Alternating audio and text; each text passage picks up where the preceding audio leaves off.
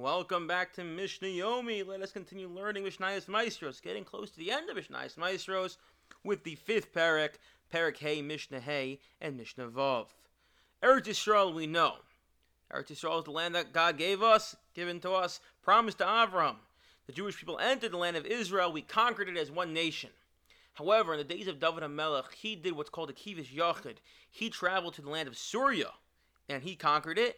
And Chazal, the rabbis, there's a bit of an ambiguity about what is the exact status now of this uh, of the augmented Eretz Yisrael, the lands in the augmented section.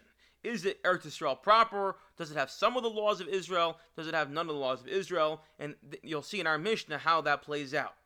said Yark If a Jew goes ahead and buys a field full of vegetables in Syria, im If he purchases this field and all the vegetables before they reach the stage of, of maasros, chayav at that moment then once they do reach the stage of maasros and it's now in his possession, he's obligated to take off trumas and maestros.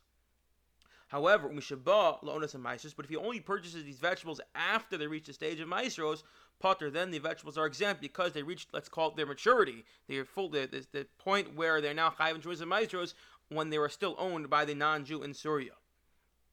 And Vilokeach Kedarko. If that's true, if they reach their fullest potential, they reach the moment of the Chi of Trumas and Maasros when a non Jew owned them, and, and only after the Jew comes along and purchases them, he can treat them like a regular, like a regular non non sacred produce, regular chulin, and he can harvest them himself, but he's not allowed to hire people to harvest with him. The reason for that is not because there's anything inherently wrong with that, but Chazal were concerned that the workers are going to get confused about why exactly he's not treating these things uh, uh, with the appropriate the appropriate way that one's supposed to treat Trumas why he's not removing the appropriate tithes from it.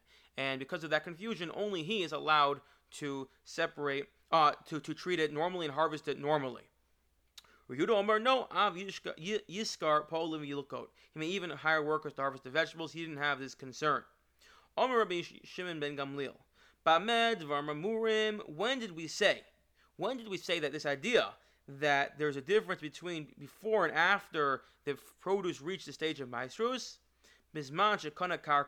When the Jew not only purchases, er, purchases the vegetables of the field, but buys the actual land. He gets a deed to the land, and included in that are the vegetables. I was on Shalok on a karka. What if he comes along and says, I don't want to buy the land. I don't have the money to buy the land. I don't want to invest in land in Syria. But I see a beautiful field full of delicious, succulent looking peppers. I want to buy the peppers. So in that case, he's only purchasing the produce. Then we don't apply this uh, this idea and of and even if he bought them before they reached the stage of maasros, Potter he's exempt from removing trumas and maasros because again it's at that point he only purchased purchased the produce but didn't purchase the land. So because it's in Syria, we, we treat it like regular chulin. Rabbi, Rabbi Omer af lefi cheshbon.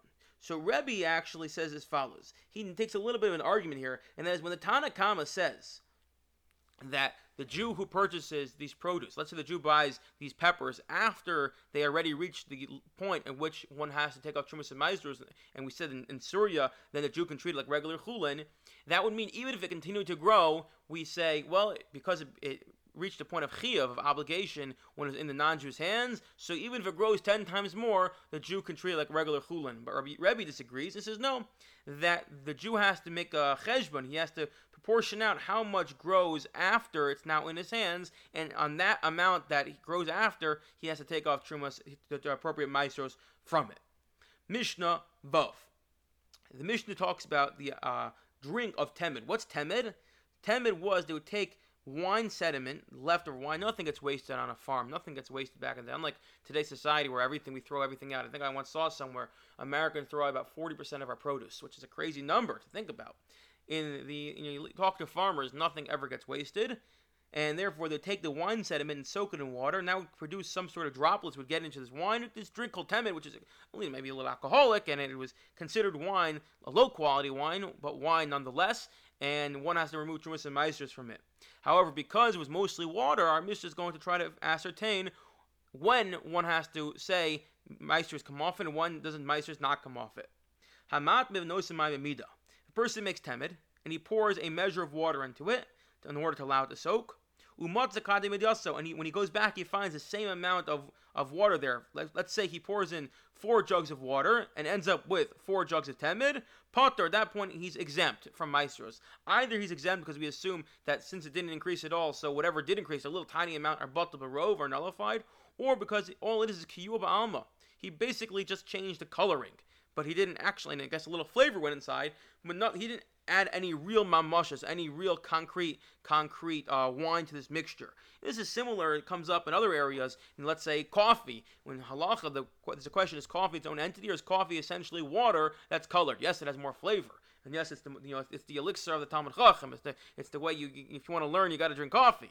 Okay, I know some people learn don't drink coffee, but that's how that got me through yeshiva. But ultimately, it's pretty much water with a little bit of uh, coloring in it, or even beer. Because the question Tosfos wants to know: How come beer is not mazonos? It comes from barley, and one of his answers seems to be it's you know it's it's mainly it's coloring, but you don't actually add any real mamashes to it. Okay, that's already beyond what we have to discuss today. But the point is of our Mishnah: if you make this temet, you pour water over this this wine sediment and you and you end up with the same amount at the end so then it's just it, we assume that you don't have to take any maasros off it Rabbi Yehuda Machayev, Rabbi Yehuda says no, you have to even take off Meiser from that as well. Now the question is, how exactly do you remove Meiser? Either according to Rabbi Yehuda or according to the, the Tanna Kamma, if let's say you end up with more, you end up having a significant amount more uh, than when you first started. Matzi al Kadei Midaso.